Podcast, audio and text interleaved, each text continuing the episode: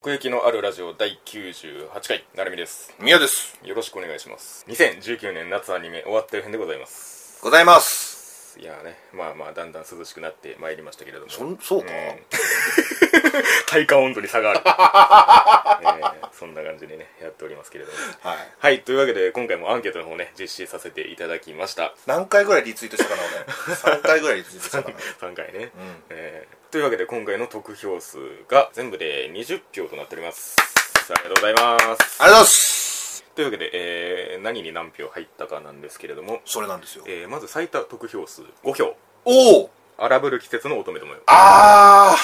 あ そうですか。うんそりゃそうでしょうね。なんか感想が長いのもこの荒ぶるが一番まあ、うんだっマたようなリ気ーがしますね作品にはもう、一言もう、申すみたいな。 何か言いたくなる系のアニメがこれでしたうねんなんだよねそして次いで4票はい。えー、カナダのアストラおおそし、て、えーダンベル何キロ持てる同率で。いやどうですね、うんまあまあこの話題性という意味ではねこの2つっていう感じも確かにしますからねでしょうこのよ日そして、え2票入っております、はい街角魔族おおいや、これ。もねいやわかるんですよわかります。 1位と言いたくなる気持ちはね、うん、すごくよくわかります。はいそして残りは1票ずつです、はいえーコップクラフトそして、えー中野人気の無実況中はい。そしてリステージドリームデイズはいはいはいはいはいはい。そして女子高生の無駄遣いおお入っておりますね なんか納得いかないみたいな感じ。えーいやいやいやさすがでございますね褒めてんのか、適本当当でにす。けれども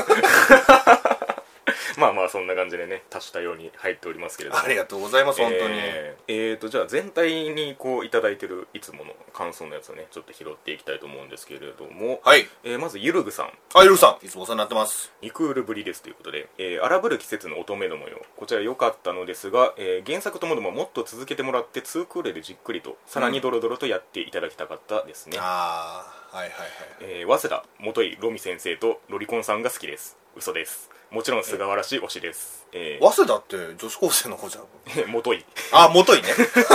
びっくりした。なんかもう、まあ、こんがらがってんな。どっちが荒ぶってるのかよくわからん。女子高生の無駄遣いは特に病とミロ先生元井早稲田の掛け合いだけ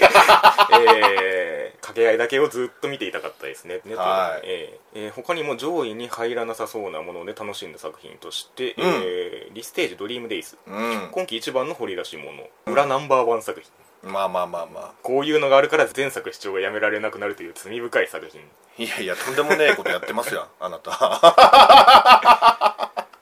ニコ動にある例のシーン公式の給付感をぜひ耐えてみてくださいあー、見ましたよ。 見ました、見ました見ました。見ました。ふーってやつそうそうそうそうそう。う えー次からかい上手の高木さん2ーはい。これって実質 SE 罰だよね全視聴者の総意 えー次、えー、戦記絶唱シンフォギアなんて読むんだ結局これ、まあ多分 X5 とかちゃう X5 前作見ているのに全く覚えていないにもかかわらず過去最高のシンフォギア、ああ、そシう。ンフォギアを超えた超シンフォギア、はいはいはいはい。シンフォギアの鶴瓶打ち、はいはいはい。向いても向いてもシンフォギア、はいはいはい。圧倒的な歌と作画とネタの物量と熱量と毎回の無理やりなクリフハンガーにやられましたあれね、結構も重たいからね。あーそして 勢いで押し切るみたいなところもあるかもしれない ですけれども、えーラララー言うてな。ま、また言うけど。確かにどっかで言ってたね続きまして、えー、なるみさんみやさんこんにちはりょうたですありがとうさありがとうございまありがとうございますすいつも楽しい放送ありがとうございまん。すいえいえ。えー、りょうたさんアラブルに入れていただいたんですけれども、はいえーアラブルが女子高生という貴重な時間における少女の成長を描いたものだとすれば、はい。その貴重な時間であることを認識しながらもあえてその時間を無意にするといううんうんうん贅沢をコメディテイストで十分に表現していて1位にするかかなり迷った女子高生の無駄遣い あ、その二つで迷っ女子高生もので迷うという真逆ですけれどもね、えーた。 な、荒ぶってるよ荒ぶってるよつって。いやいやそれも違うしね、うん。仕上がってる方やったうら。ん、いろんな遭難もしてましたけ れども、えー絵はちょっと褒められないような気がするのですが、まあ異まあまあ世界から来た可愛い妖精とハードボイルド刑事物というおよそ融合しないであろう2つが違和感なく交わっていてストーリー構成も魅力的だったコップクラフトはい。うんありましたね、えー SF としての細部の設計という意味では完成度は低いと思うのですがかっこ人類が移住した話は別にいらないのではなどうん。各キャラが魅力的で特に主人公の魅力に引き込まれていきストーリー自体もクライマックスに至るまで熱い盛り上がりを見せたかなたのアストラうん。えー原作の大ファンでとてもアニメ化を楽しみにしていて期待通りに近い完成度で荒ぶる北欧を表現してくれているヴィンランドサガおお荒ぶってましたねこれもねあ本当にえー絵の口の動きとセリフが連動していなくてこれは視聴継続不可能だと第1話で思わせながら話の面白さだけで最終話で持たせてくれた可愛ければ変態でも好きになってくれます かなどを主張していましたはいこれみやさん感想したんですよねしましたよ、うんということで何かがあったということでこれもね後ほど触れますけれども、はいえー他にも、えースバルの熱演が光ったドクターストーンや スバルスバル夏木さんの方ねあ断末2期前期からの続きものの「鬼滅の刃」もとても面白かったと思います、あはえいー全体的にとてもいいクルーでした鬼滅はなんかすごい盛り上がってたねそうですね劇場版もやるということですね、うんえーえー中野人ゲノムと永遠の消防隊を時間の都合と録画失敗の事情で視聴できなかったのを残念に思っていますでもうそのね録画失敗ってのねほんとストレスだよね亮太さんね特にあの 録画残してらっしゃいますから、うんそして、えーお疲れ様です鶴見ですあすみさんありがとうございますありがとうございますえー今期1位以外で挙げておきたいのは何といっても女子高生の無駄遣いですは視聴前は全くのノーマークだったのですが、いうんダークホースどころか一気に本命候補にまで駆け上がった作品となりました、うんうんうんままあ中堅実力派声優で主演を固めていた時点で感づけよって話ですがあまあまあまあねこれ鶴見さんも荒ぶるに入れていただいてたんで、はいやっぱり荒ぶるか無駄遣いかでこれああそう天秤なんだにかけるということが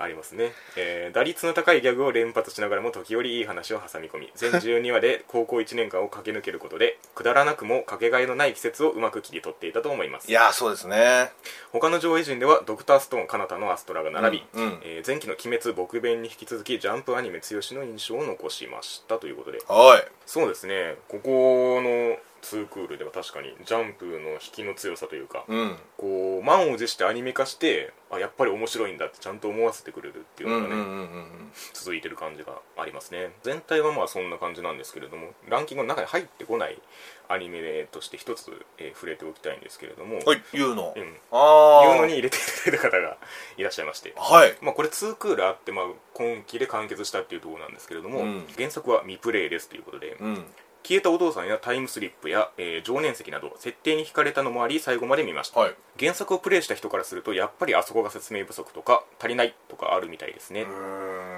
原作を知らない人からしても分かりにくいことやキャラの心情がもうちょっと表現されてもなぁと最後の方は少し淡々と進むところもありました、うんでも原作が長編のだけに仕方がないと思います、うんキャラクターはヒロインは可愛いしそれだけでも見ようと思える魅力はありますヒロインの平均年齢が高めなのもいいですうん笑いということで第1話ユーノとキスするシーンがあってそういうキャラとの触れ合いも見ていてドキッとするシーンもありました、えーキャラクターが私的にツボなのとこんな長編をよく26話でまとめたなというのでこの作品を選びましたはい笑いということでねあのー、ユーノ見てる人いないんですかねみたいな話が聞こえてこないみたいなことも言いましたけれども、はいえーちゃんと見てらっ見しゃてるらっ人しゃもる、うん、原作未プレイでかつもう走り切ったっていうのはかなり貴重な部類に入るんじゃないかなと思うんですけれども、うやっんぱりねまとめ方は難しいとは思うんですけれどもねいや俺も興味はあったんだけどなえでも一応そのよくまとめたなという評価ということで はいはいはいはいはい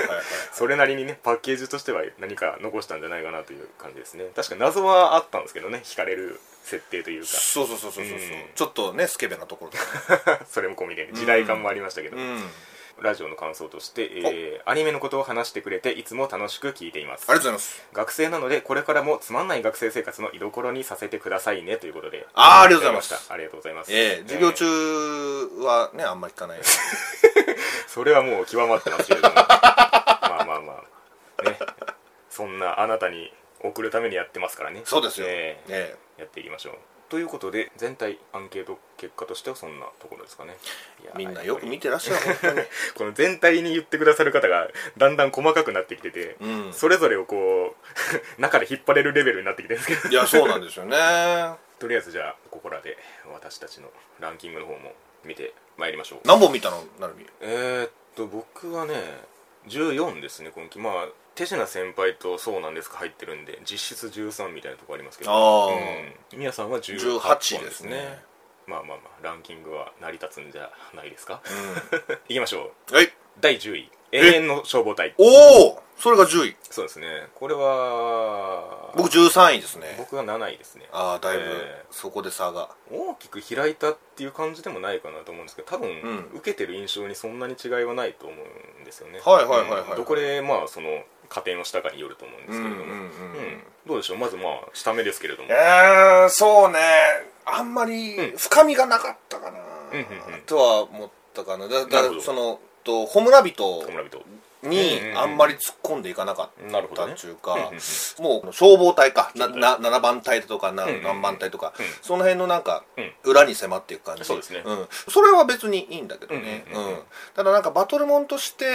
うんそっちに走ってった印象があるというかそうですねうんだからなんかそのアクションが本当したいんだなっていうそのうですがねすごい感じられて、うん期待としてはもうちょっと行ってほしかったなそうそうそうそうそうそうその「ホムラビビット」に関してまあすごいあの優しい目線でねみんなはいうんうんやってたけど、うんそういうところはいいなと思ったんだけどね、もっとそっちに掘り下げてもよかったそうだねその人の、まあ、その人の人生でもいいしさなるほどねうんうんうんうん例えばこれがそのホムラビトっていうのがホムラビトになった人が例えばこう闇落ちして敵になるみたいな設定だったらそれをやってもいいかなと思うんですよね、はいはい掘り下げるべきそのバックグラウンドがあったら、うんうんうん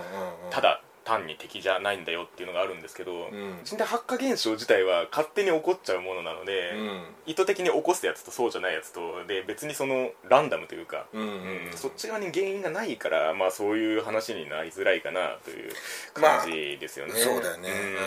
うんまあ確かにそのアクションやりたいんだろうなというところでその絵的なクオリティはかなり高い部類に入るとは思いますねそれは思いますよ、うん僕もこういうアニメって大体そのオープニングで一番いいと思ってくるじゃないですかうんそれがもう本編内でもちゃんと行われてたっていうそうだね印象がありますねうんんまあ、特にそのシンラの、まあ、主人公ですから、はいうん、いろんなキャラ出てきましたけど、うんまあ、体調格とかねいろいろ出てきましたけど、それでもなんかシンラが特別なんだなっていうのがずっと最初からあってなんかそのシンラのアクションを特別に描くっていうところでは一貫してたなと思いますねな俺はねその辺もなんかあんまり刺さってない、そのその真の特別感みたいなのがねあんまりカリスマ性を感じなかったっていうかな、うん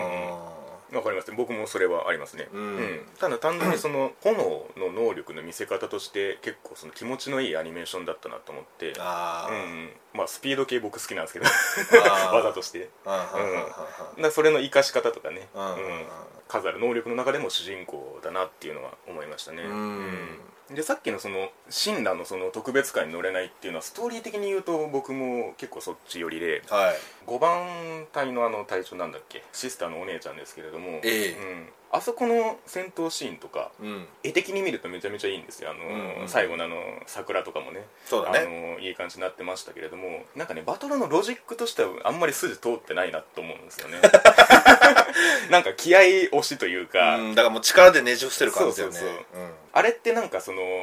相手の技をこう対策を練って攻略していくっていう感じではなくて、うんうんうんその思いをぶつけて響いたら勝ちバトルみたいなそのうんうんうんうんラップみたいになってるんです よフリースタイルダンジョンみたいな はいはいはいはいはい相手をディスり切ったら勝ちみたいなそうだよねうんうんだからその要は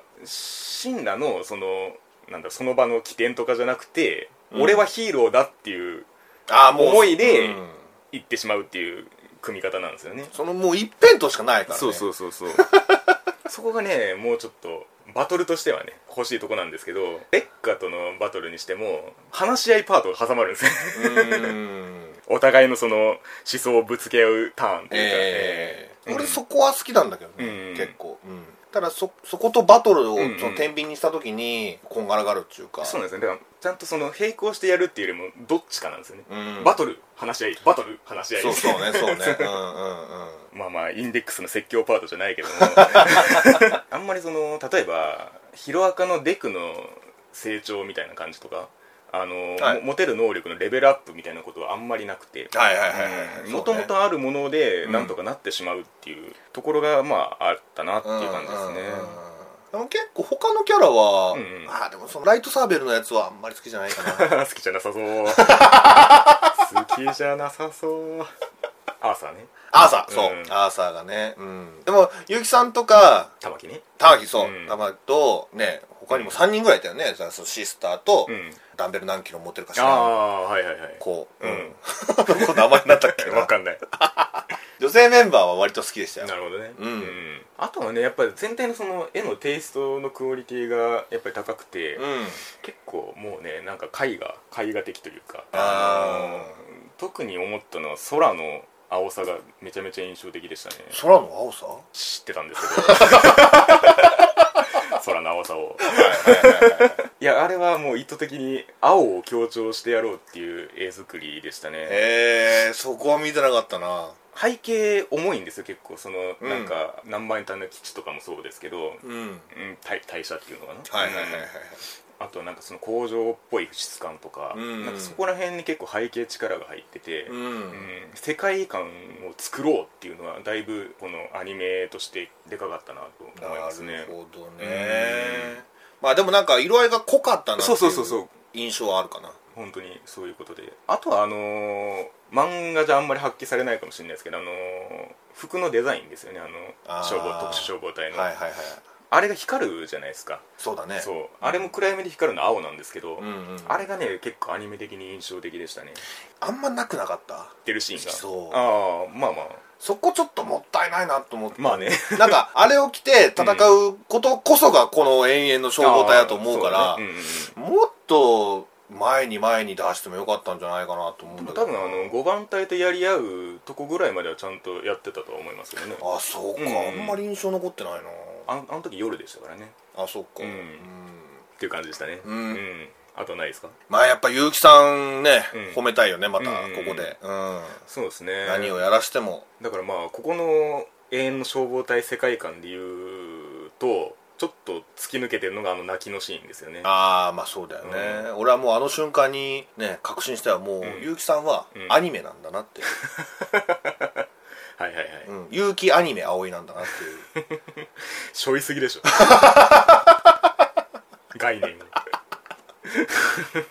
ていうぐらいやはりあ見落とさずにはいられないというかいや確かにあのシーン長かったんですけど秒数で言うとねえわかるわかるあそこで感情どんだけ動いてんだっていすうごいすごい印象残ってる、ねえでも絵も動いてたしそうそうそうそうあの好きなカットですよ本当に、ねうんあそこのその抱えてるものが解放される瞬間ですよねその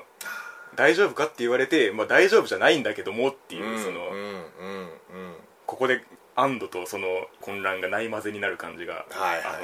段階でねこう汲み取られてましたけど、うんあれは熱いですね入ってたねゆきさうんんちゃんとねアニメの中にだからアニメなんだけどね いやいやそれは今あなたが規定したことですけれど もということでねまあこれ続いていきますけれどもえうんまあ見ていこうかなとは思ってますよそうですねもちろん、はい、これからねどんどん謎に迫ってってで、まあ、あと他の隊とかもね、まあ、出てくるでしょそううしそうそうそうそう今ちょうどあのー、7番隊でしたっけそうそうそうねちゃんまもねだるそうにあ浅草のねうん下町感もまたそこもね色が違いそうなんでその辺りをねアニメでやっていくとまた面白いものが見れるんじゃないでしょうかはいということで次8位同率になります、はいドクターソンうんそしてかつて神だった獣たちはいということでこれがそれぞれまあ見てる形になるんですけれどもドクターストーン僕見れてないんですよ、ごめんなさいまあお互い6位に入れたものがこれらということになりますねあドクターストーン並み6位なのねそうですねもうちょっと上がると思ったけど、まあまあまあまあじゃあちょっと先にかつて神だった獣たちの話をいやーだからバトルシーンが本当によくって、うんただただガチャガチャガチャガチャするわけじゃなしに、うんやっぱりおお互いの意見のうん試合みたいなのもあるのよそのさっきラップバトルって言ったけど、うんうんまあ、それに本当近い感じで、でもそれがなんかすごいスマートに見えたというか、うんちゃんとバトルも混ぜつつも、うんお互いの言いたいことを主張することをしっかりと、えー抑えてそれがうんうんちゃんと納得いくような形うんだし、うんでまたそこをねその類戦誘うのは、うんお互いに戦いたくないのよはいはいはい隊長はやっぱりまあ、かつてかつてその仲間だしうん、で仲間も、うんそのこんな体になってしまったからこういうことをしてるだけでってはいういか、はいはいでそういうなんかその敵同士のバトルじゃないっていうところがミソかなさっきで言うところのホームラビトに自分に原因があったとしたらっていうパターンですうん、そうそうそうそうでこっちは本当そっちに追求していったうかんうんら、うんそのなんていうの自分がモンスターになることをみたいなことにすごいちゅ、追求していったから、そうですねそれが面白くてね、んあのーだいぶ上げたねこれはなるほどうん、まあその始まった辺で一人一人やっていくから、まあ、それも見やすいんじゃないかみたいな話もありましたけどそうそうそう本当に1話ごとに1人ずつって感じだね、うんまあでこれもねまあ途中なんだけどね、あそうなんだうん、原作まだ終わってないからあそっかそっかうんアニメとしてはワンクールそうそうそうそうそう、うんワンクールでまあ確かに折れたたエンドだったんだけどねうんうん、まあ構成としてはね本当1話ごとにうんうんかつての仲間をうんうんうん対峙していくん感じではあるんだけど、うんそう単純な話でもなくっはて、いはいはい戦争に行って、うんうんだから帰ってきて、はいちゃんとうー成功を収めて英雄なはずなのに、はいはいはいもうモンスターなわけよ、まあまあそうです ねそうそうそうそうだからもう居場所がないわけ、ねはいはいはいうんそこをちゃんとその人間として暮らせるっていうやつはやっぱり一人もいなくて、うんもう今ではこの,、まあ、この中の時代の中では、うんうんうんその疑心兵はもう全部殺すんだっていうなる時ほど代にななるっほどてはいはいはいうんそれに反発してう謀反を起こすやつもいれば、うんそれになんとか馴染もうと、まあ、隠れながらっていうか、うんうんうん暮らそうとしてる人もいたし、はいはいはい本当いろんな疑心兵さんたちがいたんだようね、んうんうんうんうんでそれに隊長が、まあ、絶対に殺すんだけど、うんでもその殺し方っていうかそなるの、制裁の仕方みたいなのはやっぱり様々で、全員のその今のキアがすごい印象的なるほでどもあったし、うんうんうんうん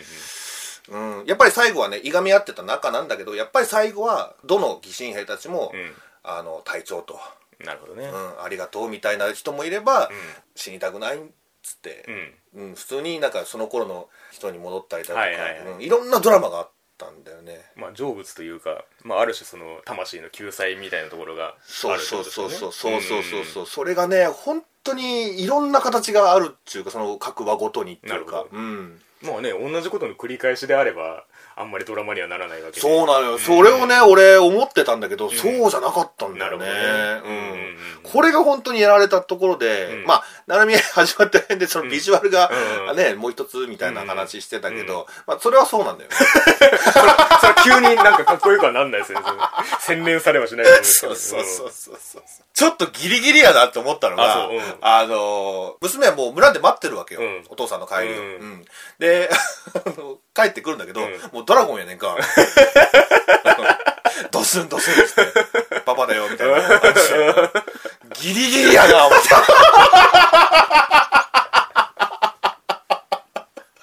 そのはいはいはいギャグとシリアスなあちょっとこれ、笑っちゃいけないんだけど、笑いそうな。あいやいやいやい やそうそうそうそう。え みたいな。娘も。おお父さんそうそう。まあやっぱりお父さんだいいみたいな。うわかるんだねそう、わかるんだけうどん、ギリギリや。 うん、で、うんまあそれもねいろいろいろいろ本当にあってねその、死んでいくんだけどね、はいはいはいうんんでやっぱりそう声優さんも豪華なのよ、なるほどもう各疑心兵さんたちが、んあの本当に主役さっきからずっとさん付けなのがウケるんですけどいや本当ね、うんあの尊敬する人たちなのね、なるほどねちゃんとした考えがあってというかはいはいはい英雄として俺はその見たい気持ちがあるといううんか、はいはいはいうんうん各話ごとに本当にん主役級のおん声たちが、まあそのその説得力もあったりするのかな、まあねそのその人が言ってることっていうのが、うん大好きな声で聞こえてるわけだからい や本当によかっただから俺漫画読みたいもんねああまだ終わってないんだったらそうだよね、うんまあじゃあ続きがもしやられるとしたらまあ見たいとまあ見たいうんけど、どうなんだろうねこれ人気あんのかなわ かんない感想っぽい感想はあんまり見たことないですあけんれどもまり盛り上がってるような節がなかったよな、ううん結構単純な話に見えてそうじゃないっていうところがうんうんうんうんお気に入りですかね、なるほど、うんはいまあ一方ドクターストーンですけれどもどうでしたかこれは1話だけ一応だまあまあまあそうだねまあ若干下げ目にはしてるんですけど、うん期待には応えてくれててやっぱりまあ要所要所のその科学でのそのもたらされるものみたいなうんところがまあ快楽の起点になるというか、あーあの状況がこう改善されていく感じというかけはいでまあその途中でその展開が一回大きく変わるんですけれどもほい最初のあの流れからしたらあのどんどん仲間を増やしていく感じに見えるじゃないですかそうだよね違うの違うんですよえ先住民族の存在が あ出てきてえもうじゃあその二人より先に石じゃ石が解かれた人がいたといや違うんですよあの、まあ、そうかもしれないそこの辺の謎まだ明らかになってないんですけど現代文明を全く知らない後の人類ああはいはい本当に原始人みたいなことですよあの村があって、うんでその村編が始まるんですけどおうだから後半は後半っていうかまあ56話以降かなずっと村編になるんですけどえそうなんじゃあ、うん大したは全然全然出てこない後半はもう出てこないですよせそうなんや そうだからオープニングで多分結構いっぱいキャラいたと思うんですけど、うんあれ大体村村あ村 人人村村人そうだから思ってたんですよね石からこう復活してこのキャラこんなどう集めていくんだろうと思ってたら、うん最初から全員揃ってたっていうああそうなそんだうそうだからテイストがねちょっと若干変わるんですよそのゼロから無双していくぞっていうところから、うん村でこうなんとか状況を解決していこうみたいな話になるんで、へえうんだかじらゃあなんかもううん RPG っぽくなってくのかなそのそうですね村をそ拠うそうそう点にうんうんうんていうことで本当にそうですねなんかねあのー科学ロードマップみたいなのが途中出てくるんですけど これとこれを集めたらこれができるこれとこれを集めたらこれができるっつって、うん薬を作るっていう工程のやつなんですけどだからそれを一個一個やっていきますよっていうのが後半の流れですね、うーうん素材集め素材集めそう本当にクエストみたいな感じであはははははだからなんか若干無双感が 後退するんですけどだってもう村っていう文明があるもんなそうそうそうただでもやっぱりその中でもやっぱりその科学の凄さみたいなのをこうやっぱり見せていこうっていうところがあって、 X 事情科学かそ れ何もなんか何も生み出されねえ計算式なかったっけあいや あれは相対性理論だろうがああ相対性理論か失礼しました X 事情脱線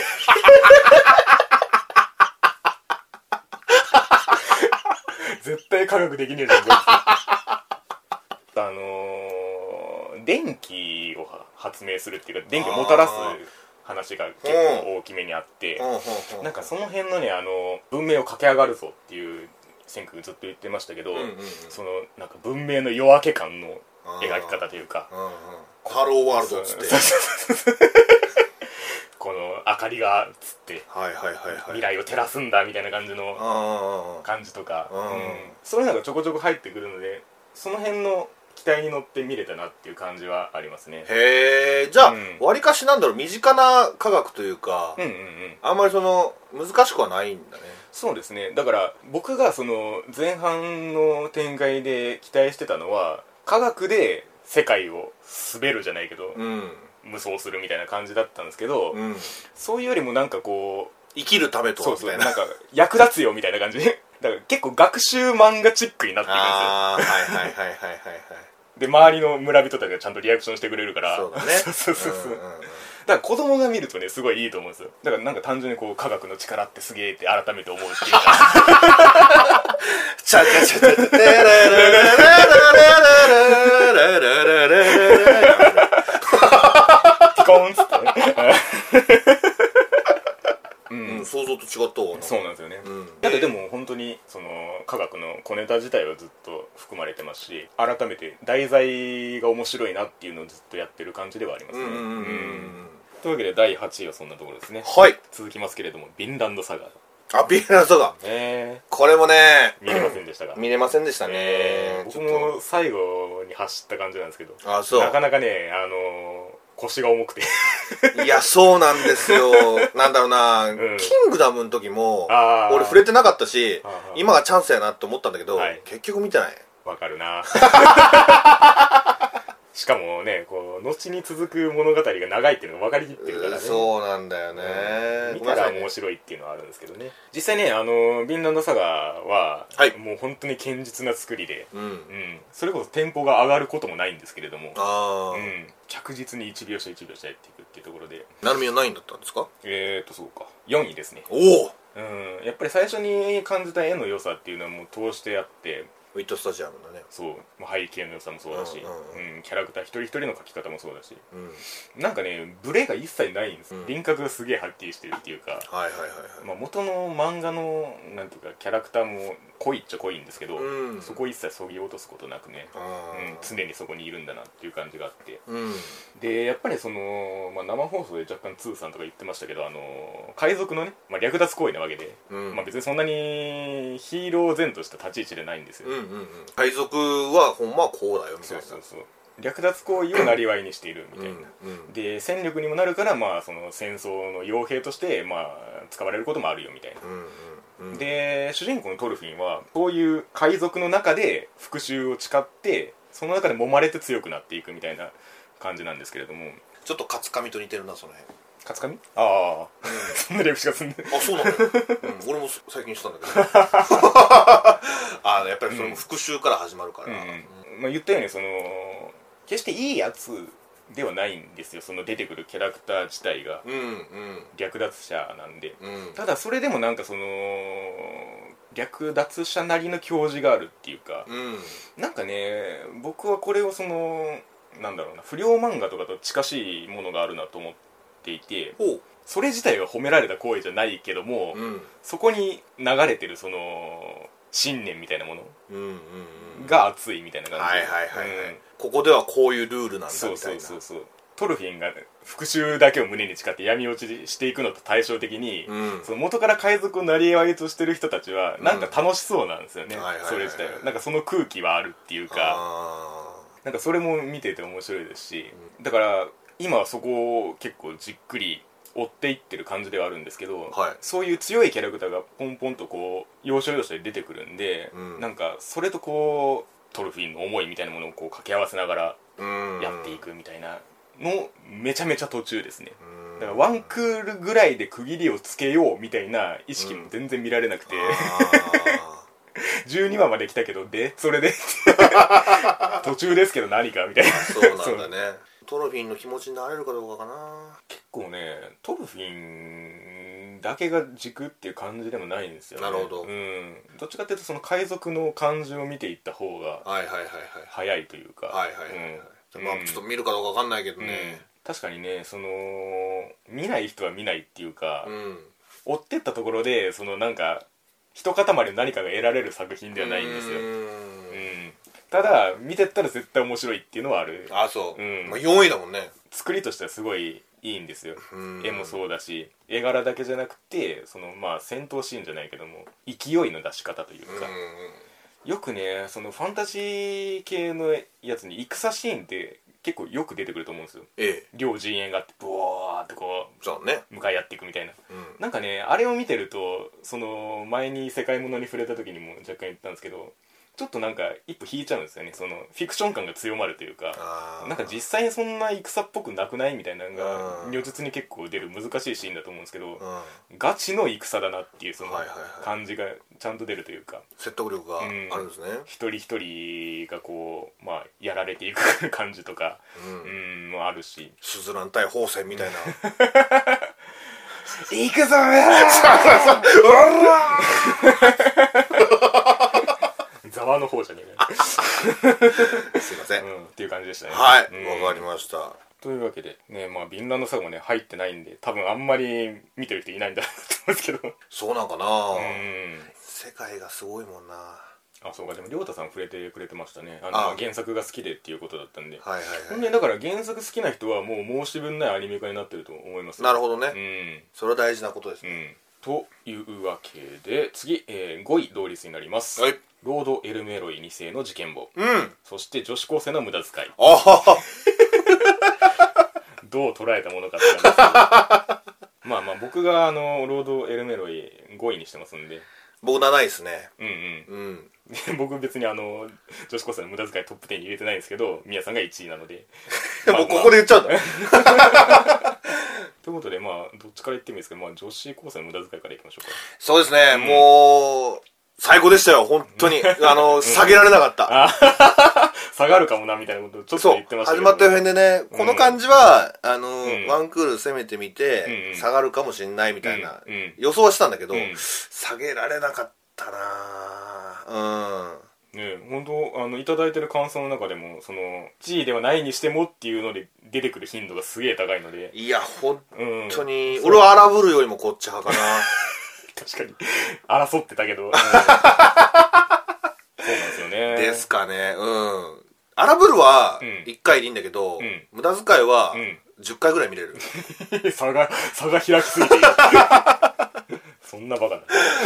一1回のその強さは確かに荒ぶるの方があるかもしれないけど、まあまあそううん、気軽にパッと見れるし、まあ、それは本当にそうだと思いますね、うん、そうだねまあ回を重ねるごとにやっぱりキャラクターが増えていく感じかな、そうですねうんあれれがとっても良かったね、うんうんうんそれによってその下がんないのよねその面白さが、はいはいはいうんうんイコールやっぱりその出てくるキャラみんな魅力的なのよ、そうですね、うん結構そのまあサブタイトルがそのあだ名になるみたいな回そういっぱいありましたけれどそもうそうそうそうそうそう、その空間がねうんうんすごく良くて、うん、うんで神回がもう確実にあったんですよ僕、はいはいはい今回これもね、うん8話なんだけど、うん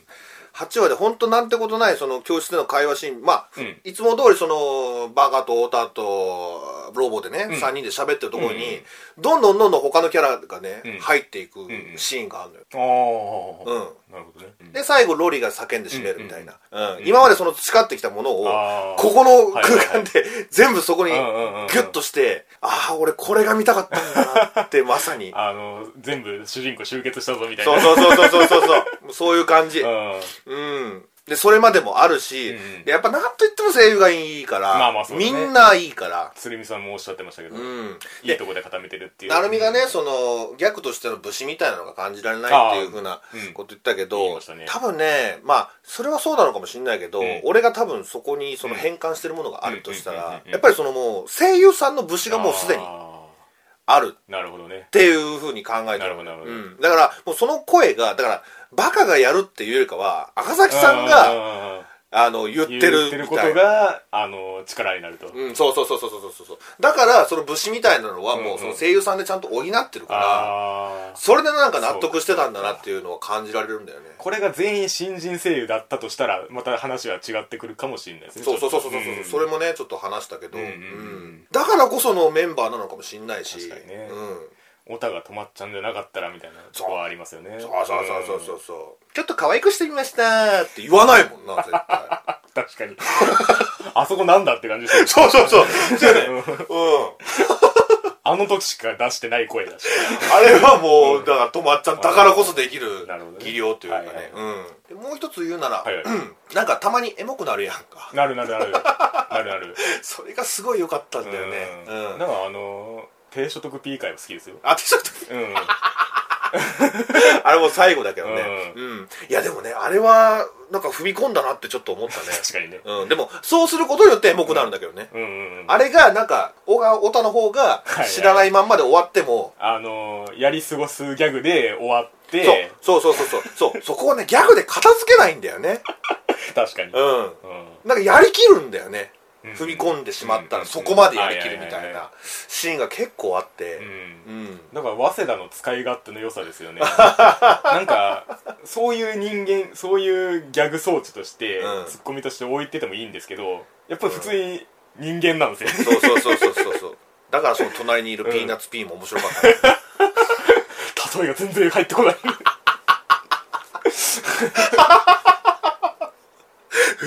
えー熱いっつってそれっつまりこういうことだだよよねね。 何がそう、なんかね、あのー、ギャグとしてはなんかその、その、ドカンとくる笑いじゃない、ちょっとクスッとする感じ。そうだねうん、う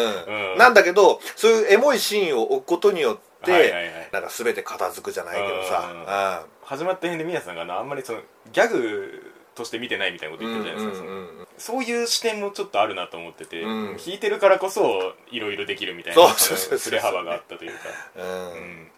ちょっとあの感想をいただいてあーごめんなさいごめんなさいあのや大丈夫ですあの、えーロリが可愛いあというお便りでございますわかります。そうですねん、ちょっと俺は、ん俺もロリが好きかな。ああこの中だったらうーん。中澤マリアさんすごいね、本当に。毎回褒めるけど。そうだね、うん、ロリをやらしたらというか、はいはいああいう感じのうん泣きがガチ泣きなんでねなんかこう見てこっちが辛くなるんで すよねはいはいはいはい恥ずかしい目にあった後にそうだよね、うんもうおばあちゃんおばあちゃんちょっ とこっち来てっつって「おばあちゃん!」言うてああそうですよ、うんそうね、うんいやそうキャラクターの好き嫌いの話をするとやっぱり僕はバカがあんまり好きじゃないんだなと思ってあそうあのあのね、ーうんアホガールの例があったじゃん あれとすげえ似てんですよ受ける感じがはいはいはいはいはいはいそうかよしこなんですよなるほどね、うんはいはいはいはいはいだからバカが出てない回すげえ好きなんですよああいやそれに関してはね俺もちょっとわかるこれもこれも言おうと思ったんだけどうんうん途中からバカがいらなくなるのよね、うんそうやってけ魅力的なキャラがうんうん出てくることによって、バカが一番足引っ張ってんじゃないかみた いな戦力としてそうそうそうそうこの世界のっていう感じにどんどん見えてきてて、そうですよねんやっぱ側の力がすごいっていうの自体がすごい魅力的だよね、バンドリとかもそうだけど、すげえとこ繋がったけどまあまあまあまあそんな枠内だったらっていうことねそうそうそうんそうそうそういやバカバカがバカであることで突破するとこもあるっちゃあるんですけど、うまあそこがもう諸刃の剣っす んそうなんだよね、うん、だからバカがあんまりエモくなってもね、そうですねうん、なんか、うんなんかなってなるしどうも二足歩行の土の子ですって言ったところだけは好きです よあの、ま、魔女を真っ向から、うんあの何のてらいもなく肯定できるのはバカだけだ ったそうそうそうそういやでもねバカの魅力ってそこなんだよね、俺面白いなと思ったのが、まあ魔女にしてもそうだけど、うん病と話してる時かな、何言ってるか全然わかんないんだよそ の2人ともはいはい2人ともわかんないんだよこれすげえなと思ってそのあ何にもわかんないのよ一つも何を言ってんのかなんで会話できてんのみたいなそれがね楽しくてねあーボケとボケですからねそう そうそううんだからうん相手によって光るっていうかねバカ自体にそんなに魅力はないというか確かにそうだねうん病もまあ早稲田とセットみたいなとこあるしそうだね、うんうん各キャラちょっとした個性がちゃんとあって、うんうんでそれがいろんな場所に行っていろんなことをするっていうのが楽しいっていうか、中身は超豪華声優、そうだね これはもう上げざるを得ないというかその下げられなかったというかねそうですねうん、あと大体 C パートあるしな、あそうそうそうあれもいいんだよ、うんうん C パートがある作品、んほんと好きくくりがでかいけどねそうそうそうそううん確かにだから僕が思ってた以上に世間の評判が高かったっていう印象もありますねうんでえっとロード・エルメロイ2世の事件簿うんうん確かにねあのー始まった辺でも言ったんですけどまあフェイトゼロ後半見れてないとうんうんでまあフェイト世界もまあそんなに従前に知り尽くしてるわけでもないとうんうんでもなんか雰囲気で知ってるぞで見れる作品だったなと思ってまあそうね、うんん、だから俺もそんな感じよ まあそうですよね、うんむちゃくちゃ知ってるわけでもそんなないに深く関わってくるわけでもないしねそうそうそう出てくる単語が若干ややこしいだけで専門用語チックというかうんうんうんそうなんですよねそこなんだよね、うんあんまりその事件事件解決のんうんうん快感みたいなのはそこまでないかな、あそうそうそうなんですよねとみやさんこれがえおー、 7位です7位まあでも高い方っちゃ高い方です上げましたよだいぶうん、ううんん僕5位ですけど上げた理由はただ一つ、はいグレイだと思ったまあヒロインが誰になるのかみたいな話をしましたけどそうそうヒそロイン力を上げてきたなっていううやっぱこれが足りなかったんだなっていう話よいや まあいたけどねいや、まあ、いたんだけどうねんそのはい2話以降要素がねそうそうそううん2話以降が説があんまりいなかったじゃないうんまあまあ後半最終話付近でねどんどん来ましたけれど、うんそれもあるねうんグレイタンですよだからあのあの子の気持ちすごいわかるあのーグレイタンはあはあ言うて言ってたね うん匂い嗅いでるあでいい匂いしそうじゃんグレイタンまた最初そんな思ってなかったしそう